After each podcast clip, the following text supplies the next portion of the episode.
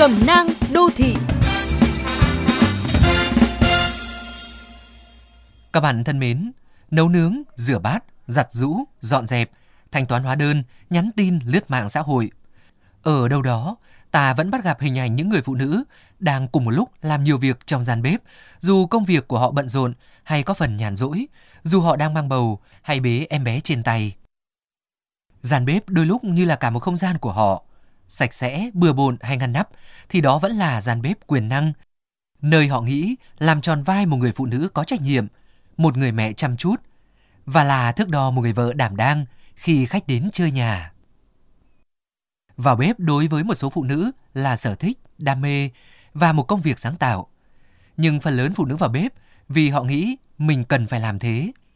Mặc định trách nhiệm gia đình khiến phụ nữ cứ về đến nhà là lao vào bếp, nhiều khi mải chiều lòng mọi người mà họ quên mất rằng mình đã từng thích ăn gì. Nhưng nấu ăn chỉ là một phần nhỏ của tổng thể công việc nội trợ, một công việc đòi hỏi sự cộng hưởng của cả cảm xúc, chứ không chỉ đơn thuần là những công đoạn nhàm chán như cắt, thái, cho đổ lên bếp và dọn dẹp vệ sinh. Nên dù biết đó là trách nhiệm, thi thoảng bạn cũng nên cho mọi người biết sở thích của mình. Bạn cũng đừng ngần ngại than phiền mình vất vả để nhường chỗ cho đấng nam nhi chia sẻ bớt công việc trong gian bếp. Và nếu không vui hoặc mệt mỏi, thay vì cắm đầu cắm cổ trong bếp với món này món kia, bạn cũng có thể gọi đồ ăn hay là đề nghị cả nhà cùng nhau đi ăn ngoài một bữa nếu như có điều kiện.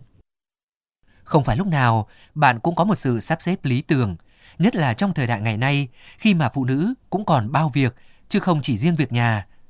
Nhưng chỉ cần bạn thoát ra khỏi định kiến của chính mình, mọi thứ sẽ nhẹ nhàng hơn một chút.